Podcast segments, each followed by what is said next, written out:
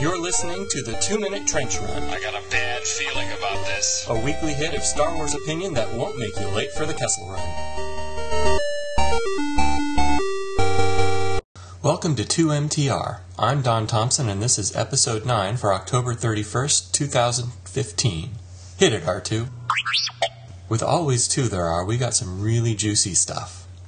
I'll get to the Inquisitors themselves in a bit.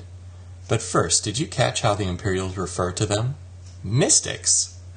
Here is some evidence that knowledge of the Force has been truly subverted by the Emperor. It used to be the flag officers of the Republic capital ships, not Jedi themselves and yet not clones, believed absolutely in the Force and the power of the Jedi. Fast forward to the era of the Empire, and the Force is not even legendary, it's considered a ridiculous fairy tale. I'm glad there are more Inquisitors. I'm reminded of Peter Jackson's Fellowship of the Ring. Remember when the Fellowship is outside the doors of Moria trying to figure out how to get inside, and they are attacked by the many tentacled monster? Called the Watcher if you've ever read the book. It strikes with one or two tentacles, which the heroes fend off. Then it comes back with a fury, striking with many flailing arms, and it rears its very ugly head out of the water. That's how I feel about this Inquisitor situation. The rebels have defeated the first thrust of Darkside threat, but suddenly they have Darth Vader to contend with, and now two more Inquisitors, at least, coming at them. They are definitely in over their heads. I don't have much to say about the fifth brother. He's the sort of song, strong, silent type bad guy that we've seen so many other times, notably in Darth Maul. I'm not seeing a lot of character yet.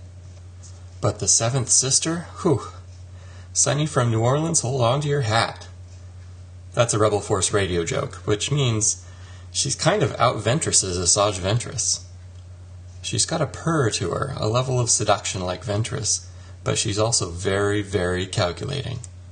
There's a purpose to her every move, like playing chess, or Dejarik if you like. I also found the seventh sister very spider like in her movements, and her voice is like an evil Charlotte A. Cavatica. Creepy and well done, Sarah Michelle. Final thoughts. I love the way Zeb figured out a way to rescue the kids, and that the Inquisitors managed to sabotage themselves in their competition to move up the ladder. And lastly, with the way Hera moves to comfort Kanan at the very end, can there be any doubt these two are space married? Even Vanessa Marshall herself can't deny it at this point. Thanks for tuning in. You can find the show notes in your podcast player of choice or at projectfalcon.tumblr.com. Share, rate, and subscribe in iTunes, Stitcher, or SoundCloud, and follow me on Twitter at numeral2mtrguy. So long, and May the force be with you.